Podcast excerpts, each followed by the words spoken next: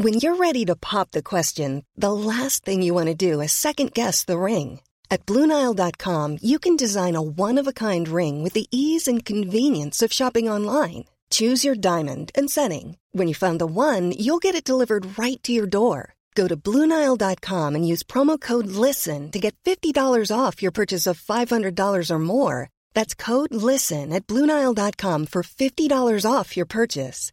Bluenile.com code LISTEN. Normally, being a little extra might be a bit much, but not when it comes to healthcare. That's why United Healthcare's Health Protector Guard fixed indemnity insurance plans, underwritten by Golden Rule Insurance Company, supplement your primary plan so you manage out of pocket costs. Learn more at uh1.com.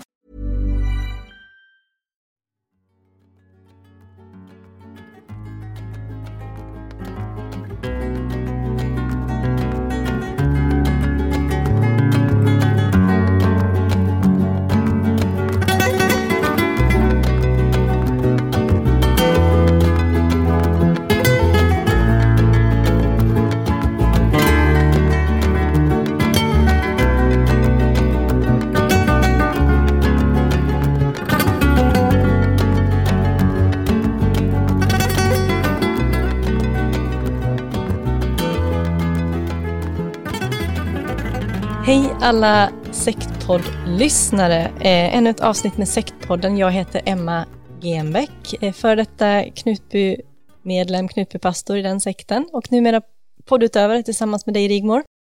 Och jag heter Rigmor Robert.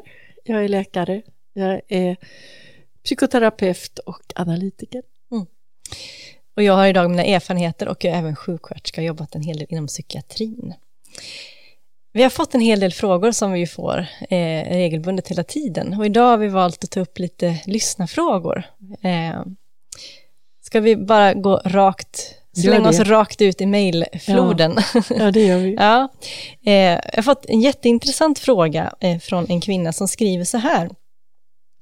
Många sekter och sektledare följer samma mönster, det vill säga isolerar sina medlemmar och får dem att klippa band med vänner och familj håller dem sysselsatta hela tiden så att de inte hinner tänka på annat, påverkar deras sömn så att de får för lite av den och många verkar även hålla på med viktkontroll av sina medlemmar. Allt för att bryta ner sina medlemmar. Hur kommer det sig att många sektledare går tillväga på detta sätt, på samma sätt?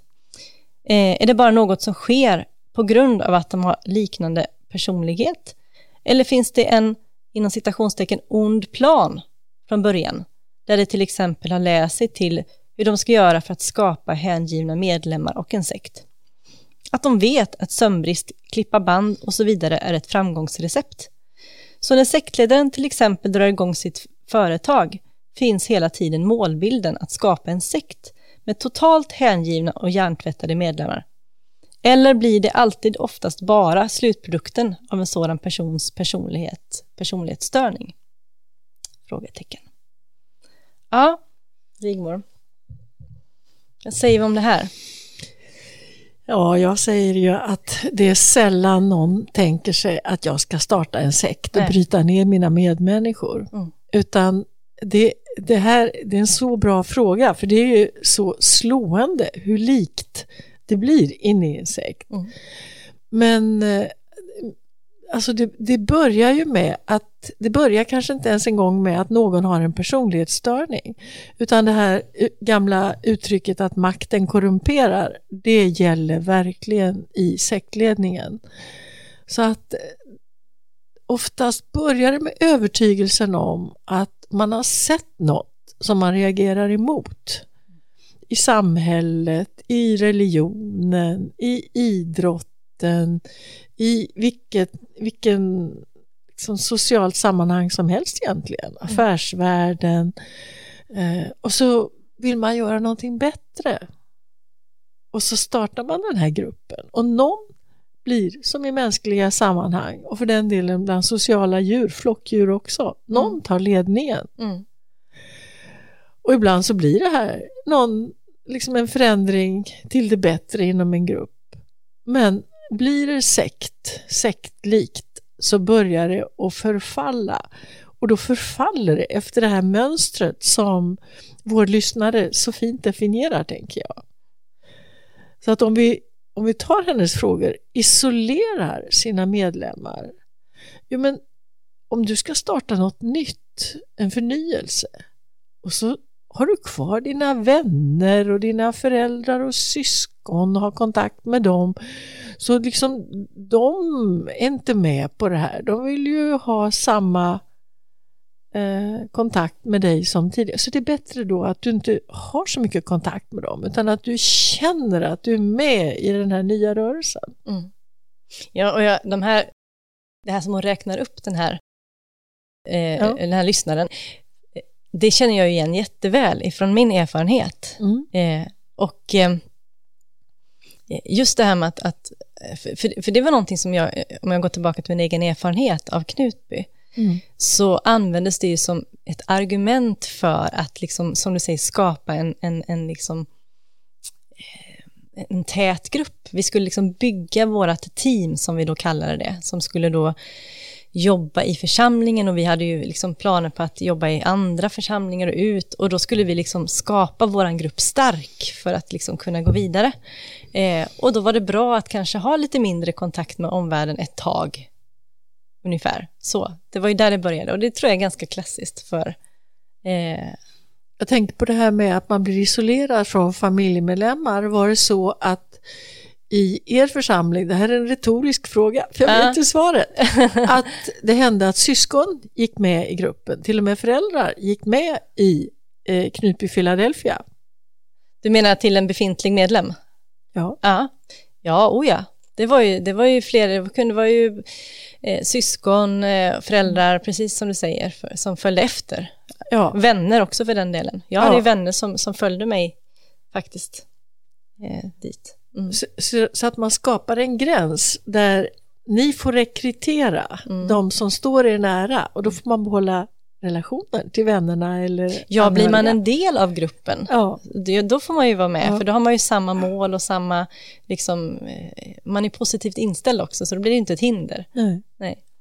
Framförallt om, om, om eh, och jag ska, det var ju lite olika hur mycket kontakt, om jag ska gå till Knutby, och det berodde ju väldigt mycket på hur, hur kritisk eller hur icke-kritisk man var, naturligtvis. Var man väldigt kritisk så kapades ju banden eh, tidigare och mer man, tydligt. Man, vilken är man där? Eh, ja, då tänker jag på föräldrar och syskon som ja. fanns utanför, alltså släkten, ja. familjen som fanns utanför gruppen. Mm. Om de var kritiska ja. eh, så, så blev ju den liksom, avståndstagandet tydligare mm. mot de som kanske inte var lika tydligt kritiska. Mm. Eh, och det kan ju ha sina olika orsaker beroende på hur nära du stod ledningen eller hur långt ifrån du var också beroende på vad, hur tydligt det där blev. Liksom. Mm. Så att där har man ju säkert lite olika upplevelser, men, men, det, men ja.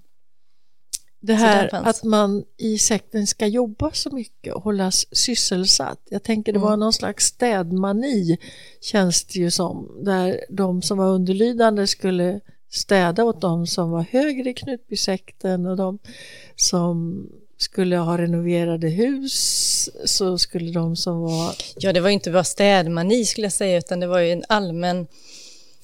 Eh, vi, vi, att, att liksom hela tiden arbeta för att saker och ting skulle liksom bli bättre och man skulle ha ordning och det skulle vara liksom, mm. liksom någon slags syfte av att vi skapade en bättre värld, skulle mm. jag säga. Eh, och det handlade dels om att man hjälpte, men det, det handlade inte, vi talade inte som att vi eh, arbetade, utan man hjälpte varandra. Eh, och det lät, och jag kommer ihåg att många tyckte att det var väldigt positivt, alltså människor runt omkring, att vi hjälpte varandra, vi, skulle någon eh, göra ordning trädgården, då kunde det komma ett helt gäng och hjälpa till att göra ordning trädgården. Mm. Och det kan ju låta positivt, men mm. det här tog ju över mer och mer och blev ju eh, man, man blir verkligen till slut sysselsatt hela tiden. Mm. Alltså det var, det handlade, då talar inte jag om att man jobbar några timmar på kvällen när man kommer hem, utan det var från det att man kom hem från jobbet så jobbar man hela kvällen och kanske en bit in på natten, många. Mm. För att sen upp till, till, sitt jobb och sen, hade mm. du inte ett jobb, ja då fick du vara igång. Eh, och det här var ju, fanns ju olika saker. Och det gjorde ju att man till slut inte orkar tänka eller orkar ifrågasätta. Nej. Och, så, och jag tror inte att det där är en uttänkt strategi Nej. ifrån sek, vilken sekt som helst. Utan jag tror att man kommer på, man känner på sig. Det här är liksom allmänmänskliga sociala mm. beteendemönster som tar över. Mm. Så eh, nej, men det är inte bra att de ligger hemma och, och, sover på morgonen eller på helgen. Eller, men då kan vi använda deras energi till något positivt istället. Och sen eh, rullar det här på. Medan ofta är det ju så att sektledningen de kan so få sova längre på morgnarna. Mm. Var det så att se? Ja, eh, ja, det fanns det väl säkert de som gjorde, men, men eh, ja, jag vet inte. De allra högst upp möjligtvis, men jag tror att de flesta jobbade ganska stenhårt faktiskt, eh, förutom de allra, allra högst upp i toppen. Ja. Men, men eh, det, det jag, jag, tänker också på är just det här att dels det här med att man kapar banden och dels att man jobbar hårt. Det som du säger, jag tror inte heller att det är något som är uttänkt, men Nej. i efterhand så kan jag ju se att det fanns en eh, eh en rädsla för att om man lämnade gruppen eh, och hade eh, liksom umgänge med andra utanför så kunde de ge en annan infallsvinkel och andra mm. tankar som mm. kunde skapa splittring i den gruppen. Så det mm. tror jag fanns, fast inte uttänkt, men det fanns en sån mm. rädsla. Och jag tror också att den, det som orsakade att vi var sysselsatta hela tiden, tror jag också handlade om en rädsla för att det skulle liksom bildas grupper i gruppen som, som hade åsikter eller så vidare och håller man folk sysselsatta då orkar man inte, utan då, mm. då liksom... Ja. Jag, jag, kan känna igen det från jungianerna i Schweiz. Jag tillhörde ju en grupp som också var i ett annat land. Mm. Men där var det ju också en organisation på en högre intellektuell nivå. Och då var det ju så att Jung, han hade till exempel, eh, hans pappa var präst och hans morbröder var teologer. Och han var, de kritiserade ju honom. Så att han var ju på kant med teologerna. Och man kan säga han ansåg sig vara religionspsykolog och ha en kristen förankring för han var ju bibelkunnig. Men han var ju gnostiker skulle man kunna säga. Han hade uppenbarelsekunskap och så vidare. Och då skulle ju vi också tycka att teologer och präster, det var misstänkt ett mm. misstänkt släkte. det känner jag, jag igen. Ja. ja. Och då hade jag ju kontakt med präster och teologer och då det, blev det så att jag fick ha de här kontakterna eh, på villkor att jag skulle försöka värva dem och göra om dem till jungianer. Mm. Och, sen, och så var det likadant att Jung var ju, hade blivit ovän med Freud och kritiserad eh, av psykoanalytikerna och jag hade ju kontakt med både psykiatriker, han var också på kant, han fick ju sparken ifrån universitetskliniken. Eh, Burkhaltsli där i Zürich och då skulle vi också vara skeptiska emot vanliga läkare, men jag var ju en läkare och de försökte ett tag att jag borde bli en homeopat istället. Jag skulle liksom gå över till någon slags allmän alternativrörelse. Men då var det återigen det där att ja, men om jag kunde värva Eh, eh de här personerna som liksom tillhörde andra sidan. Då kunde det vara, men jag var ju alltid liksom den här gränsgångaren, det var ju alltid lite suspekt med vad jag hade för mig egentligen ja. hemma i Sverige. Men jag, det där kan jag ju känna igen också, att, det, att relationer var okej okay så länge de gagnade ja. sekten, så ja. länge de ändå hade någonting att erbjuda i förlängningen, framförallt till, då, till den som var högst upp. Men, mm. nu kommer lögnerna. Mm. Alltså man fick ju inte avslöja hemligheterna. Ja, du menar så. Jag menar när, mm. när Peter, hade, din man Peter Genbeck hade sagt att nu har Rigmor ljugit på oss igen och ljugit. Mm. Och sen när han tog kontakt med mig och sa jag stod för lögnen när du kom med sanningen men jag trodde jag gjorde rätt. Mm. Alltså att eh, det var ju likadant med jungianerna. Om jag nu hade kontakt med prästerna och psykoanalytikerna och läkarkollegorna så fick jag liksom inte berätta det här som jag undan för undan uppdagade, uppdagade och tog avstånd ifrån. Ja, just det. För och det, det var väl likadant för er? Ja. Så länge det gagnade, men det fick inte läcka ut hemligheter. Nej, nej, nej, nej. Och det var, det var, eh, det, man, man, blir, man blir expert på att cover-up, eller vad man säger. Alltså mm. att, att, att, till slut blir man ju så van vid att man lever i ett, liksom en dubbelhet gentemot omvärlden, därför att det finns saker som... Eh, och det där är också så otroligt otäckt, Eh, för vi, vi, pratade om det i förra programmet, just det här med när man faktiskt ser sprickor och man ser det som inte stämmer och ändå så, så går man vidare och man försöker att skila över det eller liksom lappa ihop det och, och, och har, liksom, hittar olika anledningar till varför det är så, eh, men ändå okej. Okay. Eh, och då tappar jag tråden. Ja, men att man, nej, men att var, varför när man lappar över, spacklar över ja. sprickorna, som du sa. Och jag, min enkla förklaring är att det är inte bara rädsla för ledningen utan det är också lojaliteten.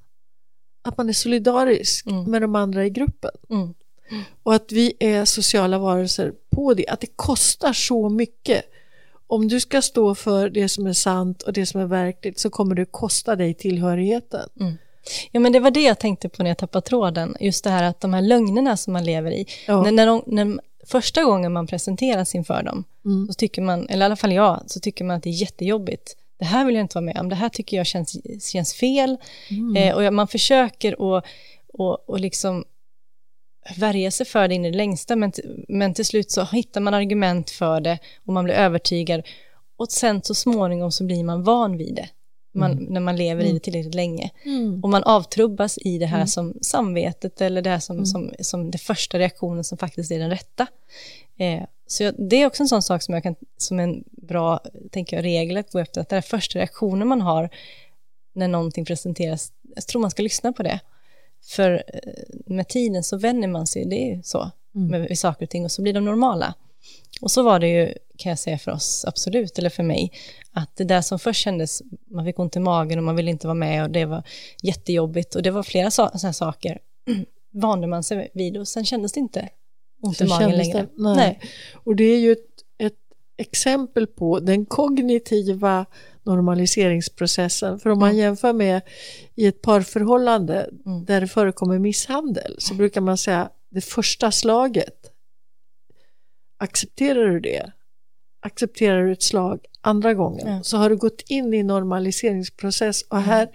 slår du liksom emot ditt klara tänkande, ditt, det förnuft som vi har fått. Mm. Och den, att samvetet som du nämnde eh, till en början gällde sam, det vi tycker tillsammans, mm. all det vi vet tillsammans, samvete. Mm. Men det flyttar över till det vi vet tillsammans i gruppen. Just det. Och då har man inte längre kontakt med den sakliga, mm. det som är sant rent sakligt sett, utan mm. man har gått över i den här parallellvärlden.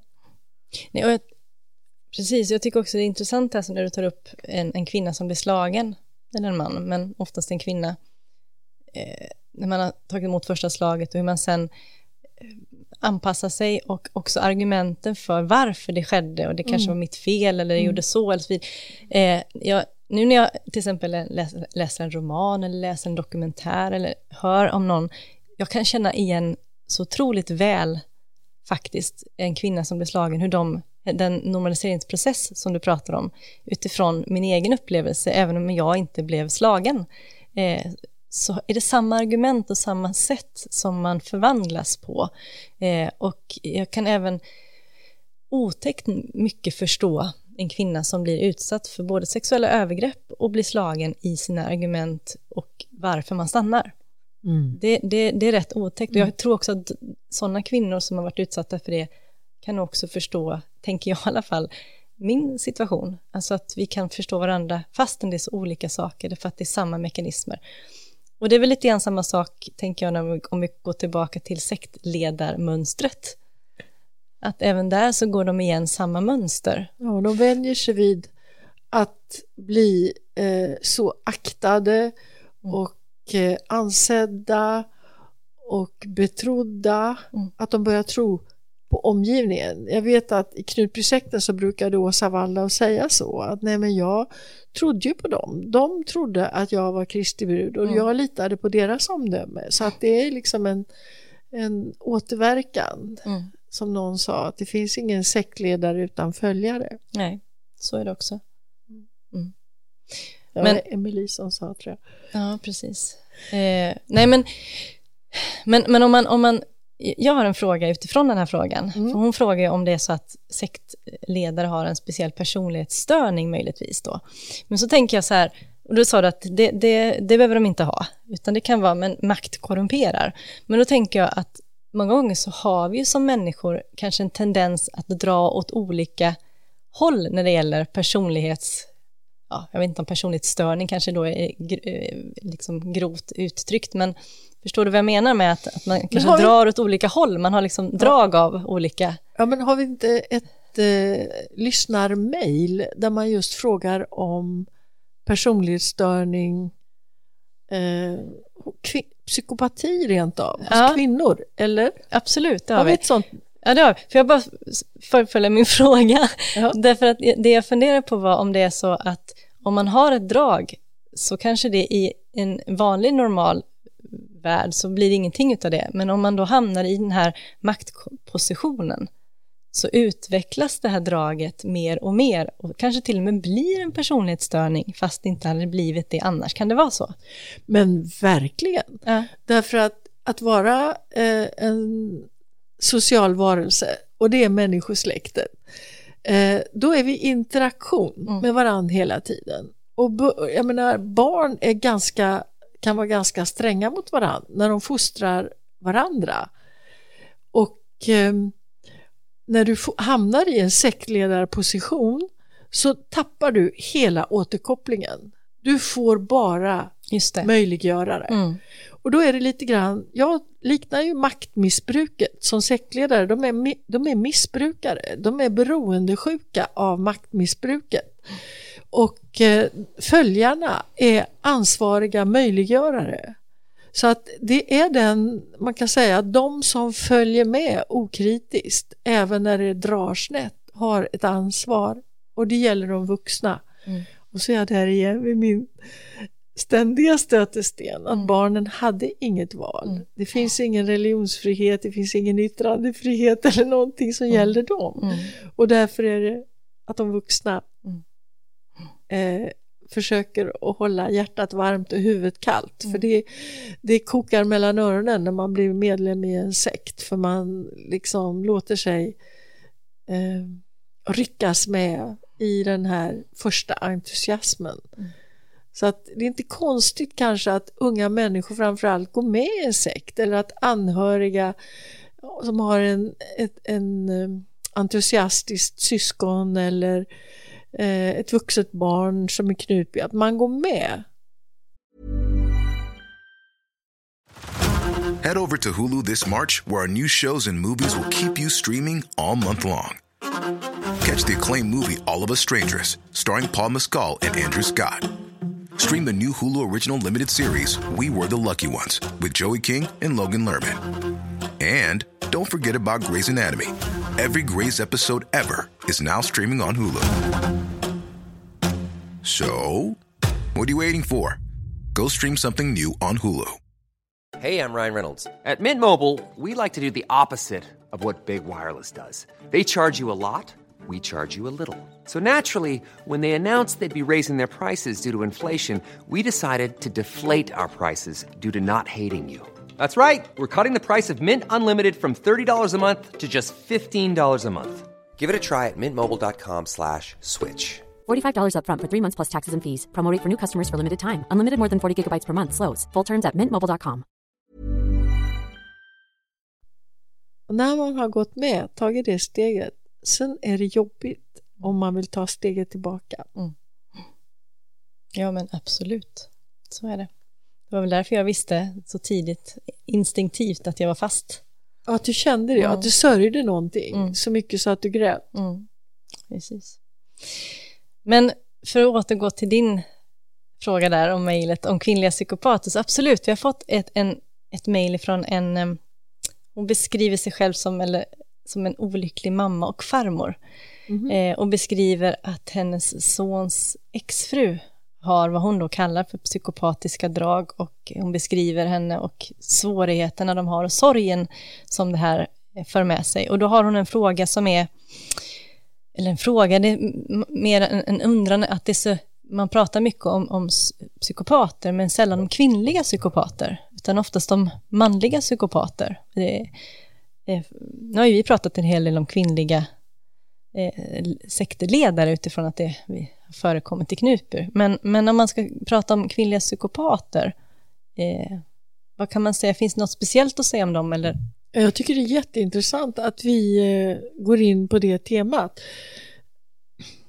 Psykopati, det betyder ju bara att man har en eh, empati, ett, ett lidande i psyket. Mm. Men det är ingen sjukdom, utan det är konstitutionellt.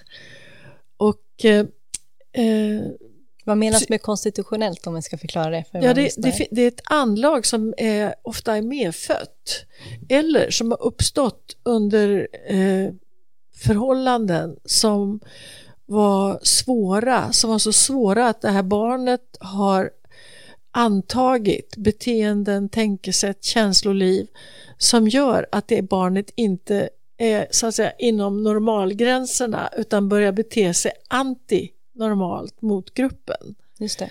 Så att eh, när man pratar om psykopati är ju ingen medicinsk eller psykiatrisk diagnos utan det är en slags samlingsbegrepp och mm. det, det som det handlar om då det är vad vi kallar på läkarspråk personlighetsstörning. Och personlighetsstörning är något annat än eh, till exempel psykisk sjukdom. Eh, man brukar definiera det som att det här är en långvarig och stabil eh, annorlundhet hos den här personen. Mm. Eh, det är någonting som medför lidande för personen själv eller för de närstående och de i omgivningen. Det kan vara arbetskamrater, det kan vara syskon och så vidare. Att det här är komplicerat och det är någonting som man ofta har sett tidigt i livet. Redan under skoltiden, redan i ungdomen, att de här dragen fanns.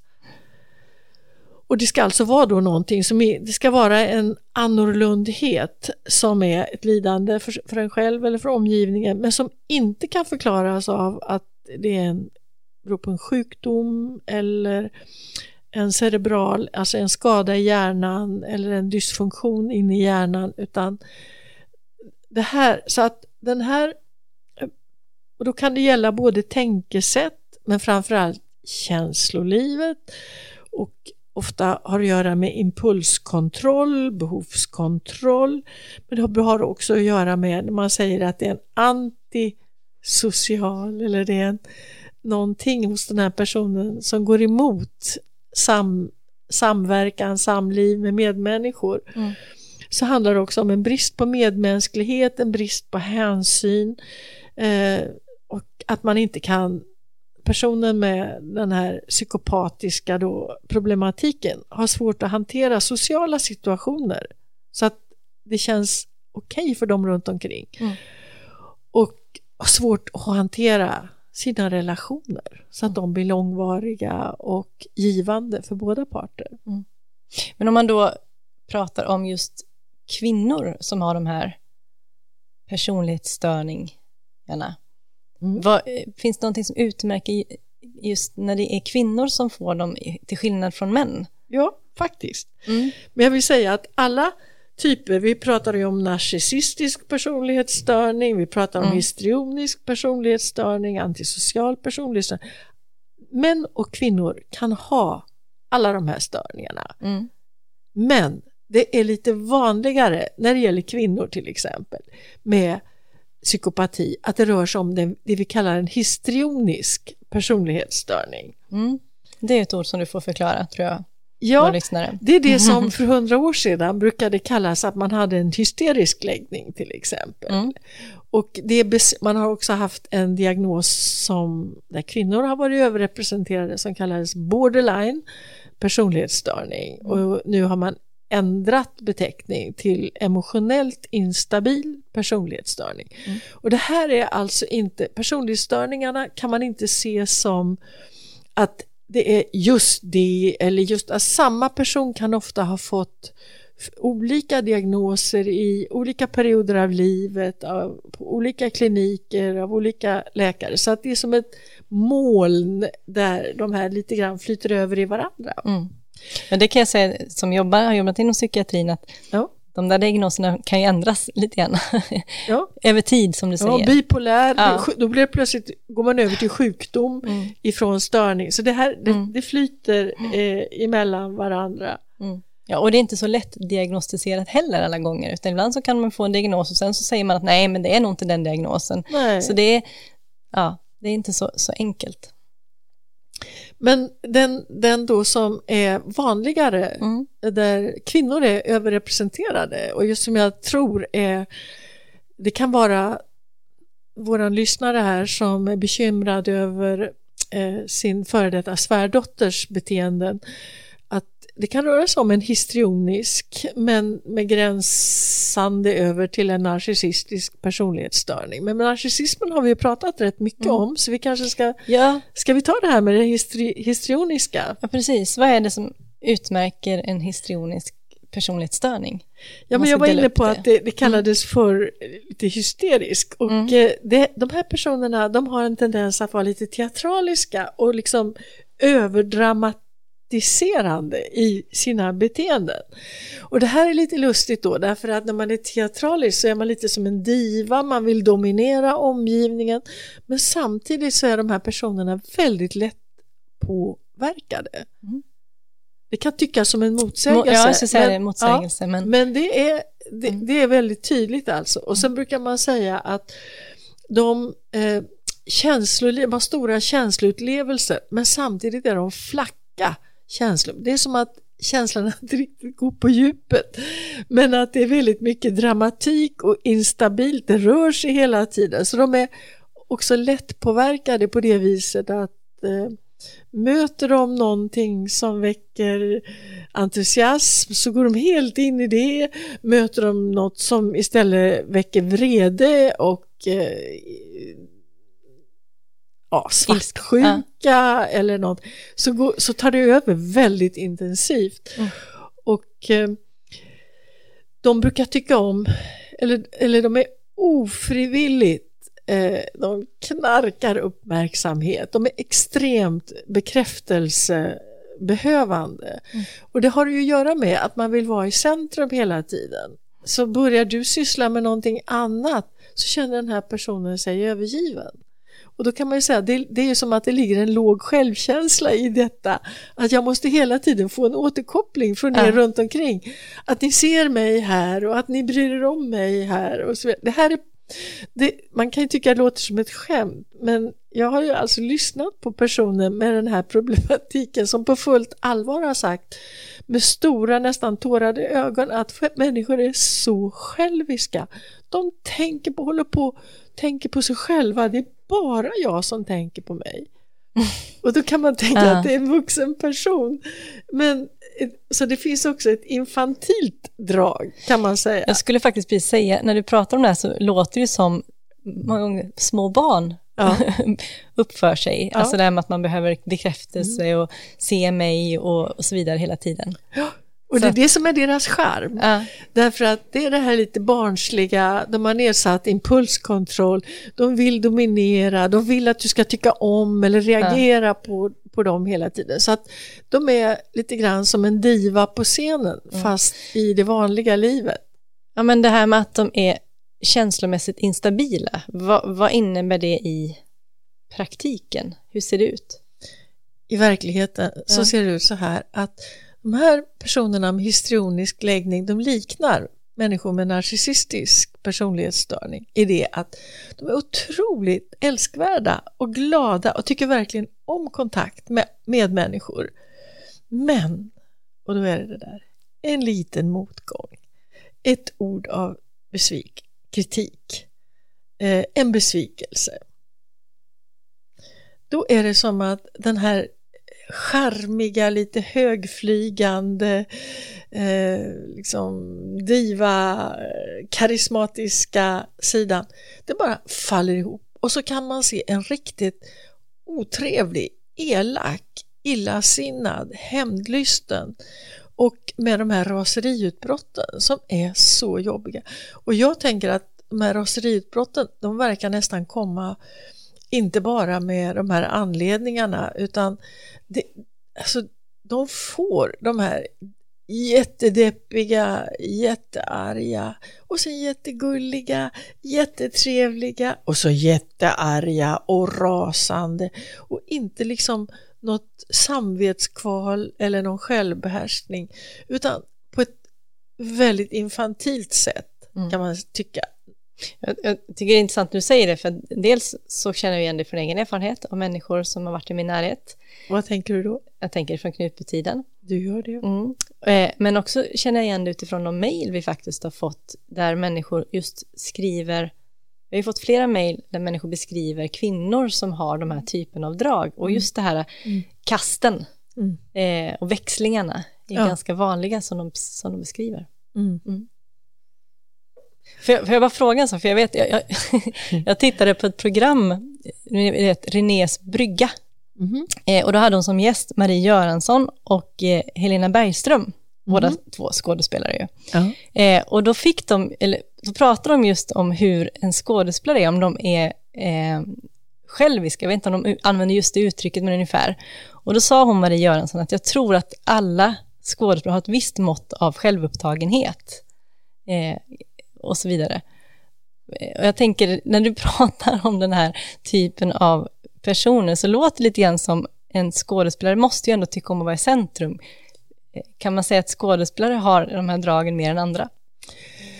Jag Kanske en farlig inte. fråga att ställa. Ja, det vet jag. Jag känner ju inte så många eh, skådespelare, men Nej. jag känner några stycken. Jag vill, jag vill gärna komplettera det, därför att de som har starka histrioniska drag Eh, de får problem i samarbetet och teater är verkligen ett samspel. Ja. Eh, och är det så att nej jag kan inte komma, jag har ont i magen eller jag tycker min mage är svullen, jag vill inte visa mig på scenen. Alltså börjar man att ställa in, det är som ett lagarbete där man bryter. Så att, eh, men sant är ju naturligtvis att vill jag vara skådespelare så dels tycker jag om att uttrycka rollernas känslor. Mm. Jag tycker om att spela Lars Norén för att folk är, utlever så mycket i de pjäserna. Eh, jag tycker Lars Noréns pjäser är ganska tråkiga därför att det är så likt mitt yrkesarbete. Ja. du känner igen för mycket ja, ja, verkligen. Det, det har, med, med något undantag. Jag har sett eh, ja. faktiskt Skuggpojkarna kommer jag ihåg, den var jag imponerad av för där kände jag igen saker på ett sätt som berikade mina erfarenheter. Mm. Men, så jag ska ingen skugga över Lars Norén. Men alltså just det här att man får pröva på att leva ut starka känslor och mm. att man blir sedd och betraktad. För det finns ingen skådespelare som inte vill ha publik. Många gånger brukar de ju säga att ja, jag är egentligen ganska blyg privat. Mm. Mm. Men eh, men som sagt, jag är, är du divig och det är klart, om du är en publikmagnet eh, så kanske du kan få köra på det sättet. Mm. Men du blir inte omtyckt av laget, av teamet, av ensemblen om du inte också kan anpassa dig och, och, ibland acceptera en mindre roll och ibland kanske få en större roll. Och, ja, det är en speciell värld, mm. scenens värld. Ja, kvinnliga psykopater. Eh, ja, får jag, ta, mer? Ja. ja får, får, jag försöka och eh, ta fram lite fler drag.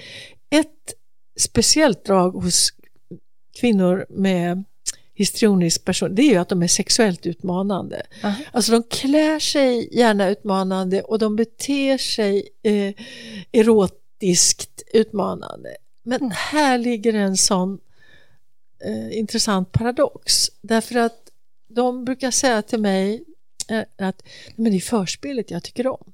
Alltså själva samlaget och njutningen i det ömsesidiga närheten. Det är som att de inte riktigt kommer åt det och inte har så stort utbyte av det.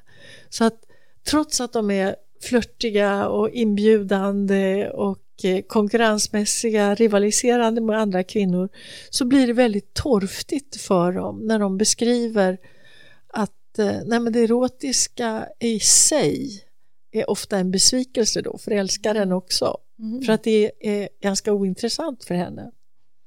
Mm.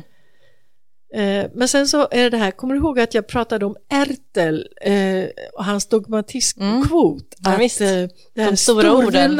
Ja, precis, Ja. med alla och ingen Ja. och aldrig och alltid. Det uttryckssättet har de här dramatiska, histrioniska personligheterna. Så det, liksom, det känns som att det händer mycket, men det är ganska flackt när man säger så. För sanningen är ju inte alltid, utan den är ofta. Och sanningen är inte ingen, utan bara ett fåtal. Så att det, det tenderar att bli ointressant när man pratar med dem. Men dynamiken runt om, de kan få som en magnetism att det verkar spännande runt om. Men sen kommer de här känsloutbrotten och de här kraven på omgivningen. Och när vi pratar om kvinnor så är det ju många kvinnor som har, blir mammor, Mm. som får egna barn. Mm. Och den histrioniska personligheten är svår att växa upp med som en mamma. Därför att det är, på ena sidan så brukar de ha, ställa krav och hoppas att barnen liksom ska, det ska gå bra och det ska liksom det här lite tjusiga, det ska manifesteras av deras barn också. Men de kräver att barnen ska i princip uppvakta, ta hand om, bekräfta mamman. Så de vänder det här som jag kallade lite infantila eh, behovet. För att när man är ett litet spädbarn, då har ju varje liten unge, inte bara människobarn. Jag har ju en valp nu i Mm. Olga här, men hennes mamma liksom, hon, hon tolererar ju allt. Henne som försvarar sina valpar, hon älskar sina valpar, hon ger, skulle ge sitt liv för dem.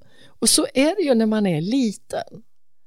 Men redan när man kommer i förskolan liksom, så är man bland jämnåriga. Och då är man inte det här så speciell som man är för kanske mamma och pappa, kanske även farmor och farfar, mormor och morfar. Utan, och det här, när jag, jag kan ha sagt det tidigare, men när jag har en klient eller en patient eller en medmänniska med den problematiken och vi har kommit på riktigt god fot med varandra så vi liksom kan den här människan har självkännedom så kan jag ju säga det liksom att åh vad du har det jobbigt, jag förstår liksom för att du lever i den här ständiga besvikelsen och förvåningen också över att, nej men, att inte alla att inte alla finns här och tänker och älskar dig, förlåter allt, eh, Just tycker det. om allt, eh, förstår allt. Men det måste ju vara otroligt frustrerande att vara sån att man tror att, eller att förväntas att man, att man alltid ska vara i centrum, som du Ja. säger. Och de upplever ju sig själva som ett väldigt intressant eh, fall. Alltså jag har haft personer eh, som, som har sagt, men vi kanske kunde göra en, jag menar om du analyserar mig så här och så kunde vi kanske göra en föreläsning där, där du liksom berättar och jag berättar om mig själv och hur jag är och så kan du liksom, vad tror du om det? Eller du kan skriva en bok om mig, alltså att man känner att den egna jaget är så spännande. Och det- Samtidigt som man då har så låg självkänsla som du sa förut, så man behöver den här bekräftelsen hela tiden. Ja, Det är verkligen två vågskålar som hela tiden ja, pendlar, måste det vara. ja så är det. Ja. Och det, och det är då som vi var inne på förut, att det här märks ofta tidigt i livet.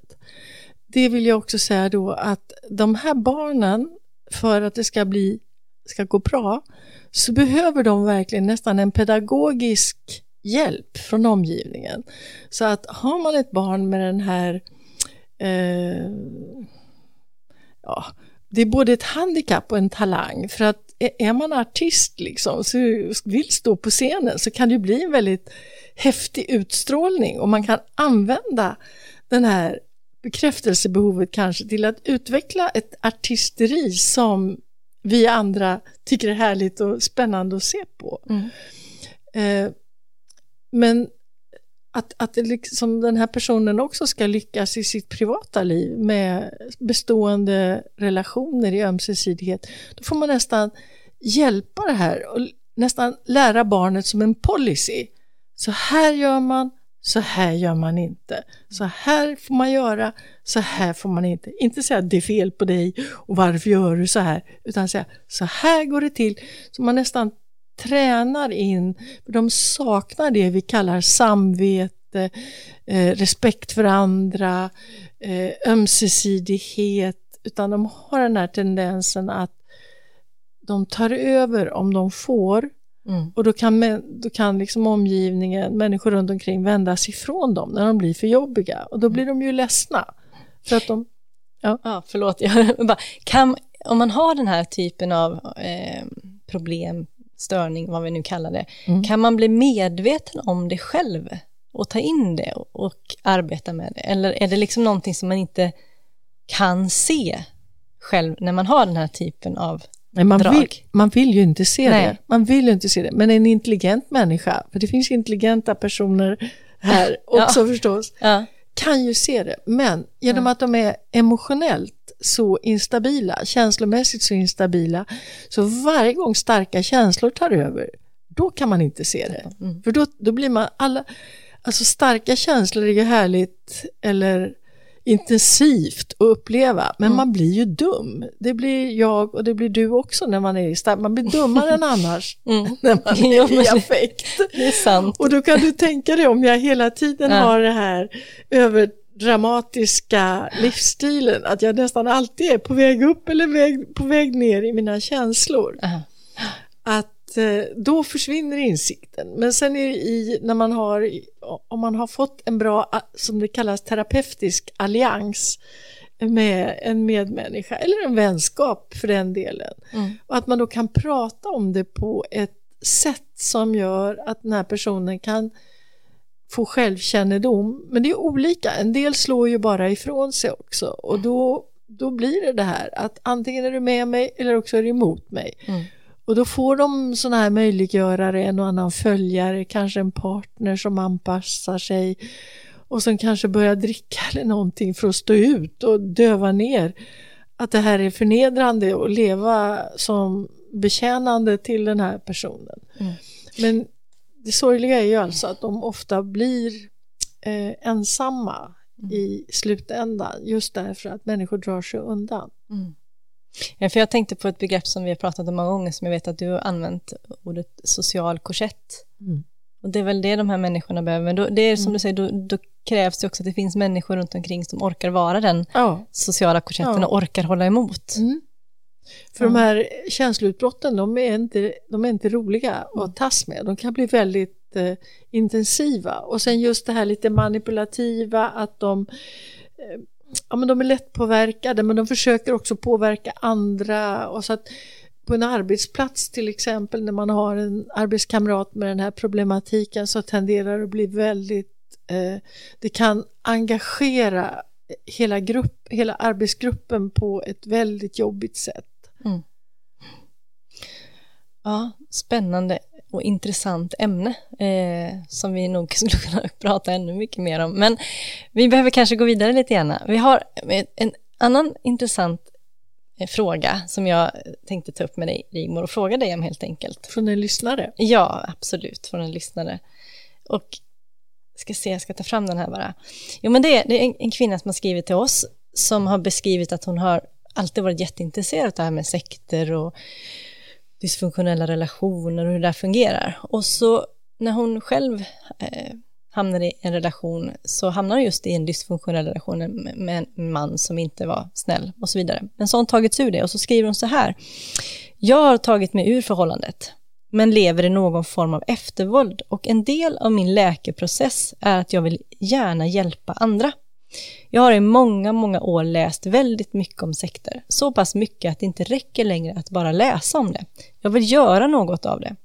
Och jag skulle vilja utnyttja min egen erfarenhet och mitt intresse av sekter att hjälpa andra att ta sig ur eller på något annat sätt hjälpa till. Hur kan man vara till hands, hjälpa till, när man inte är utbildad terapeut eller har någon liknande utbildning? Jag vill bara säga innan vi svarar på det, här, jag kan ju verkligen känna igen mig i det här och förstå. Eh, för för jag, jag har känt likadant. Det är en del av läkeprocessen att hjälpa, att andra får hjälp av det jag har varit med om. Så blir det, för det, jag, jag tror också att det handlar om att då blir det till någon mening. Man får någonting liksom, Mm. av det. Dels. Ja. Men vad gör man om man vill hjälpa om man inte har en utbildning Då, då, och har erfarenhet? ja, men du, då finns det organisationer. Mm. Det finns, eller, eller ja, organisationer kan man väl kalla det. Det finns en eh, gruppering som heter Hjälpkällan. Och där är det just så att personer som har varit med i ett sektsammanhang möts och delar erfarenheter och många behöver som i den perioden också en kontaktperson.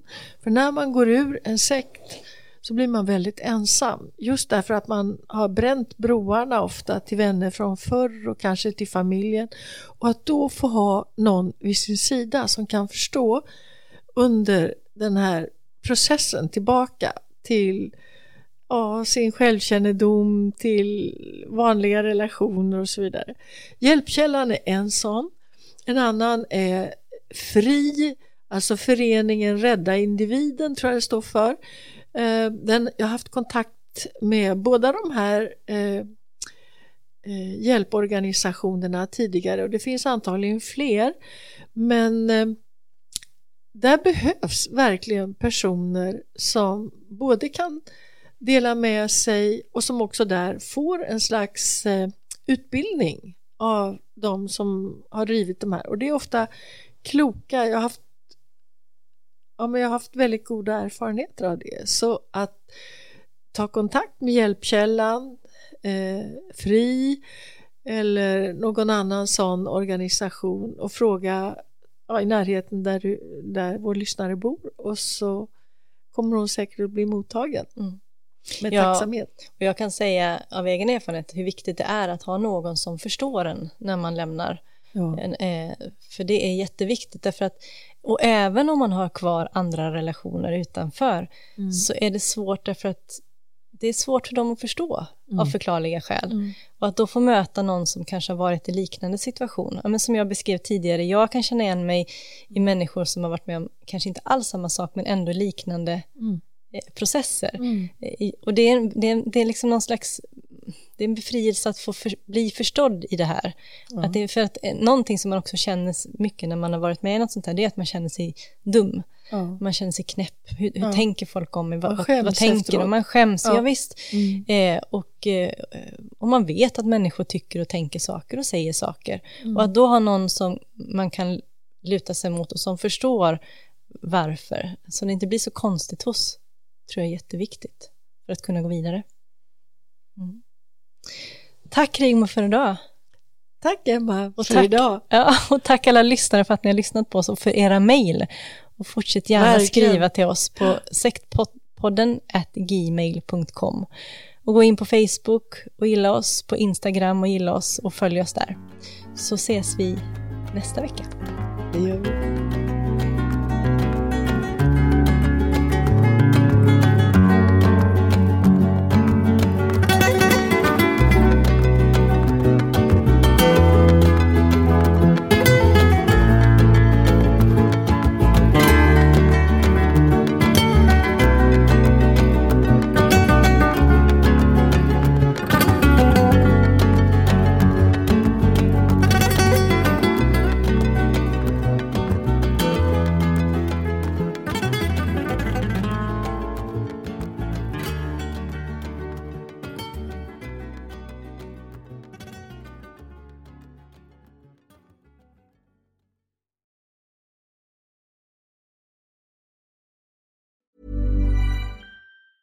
Tired of ads barging into your favorite news podcasts? Good news. Ad-free listening is available on Amazon Music for all the music plus top podcasts included with your Prime membership. Stay up to date on everything newsworthy by downloading the Amazon Music app for free or go to amazon.com slash news ad free. That's amazon.com slash news ad free to catch up on the latest episodes without the ads.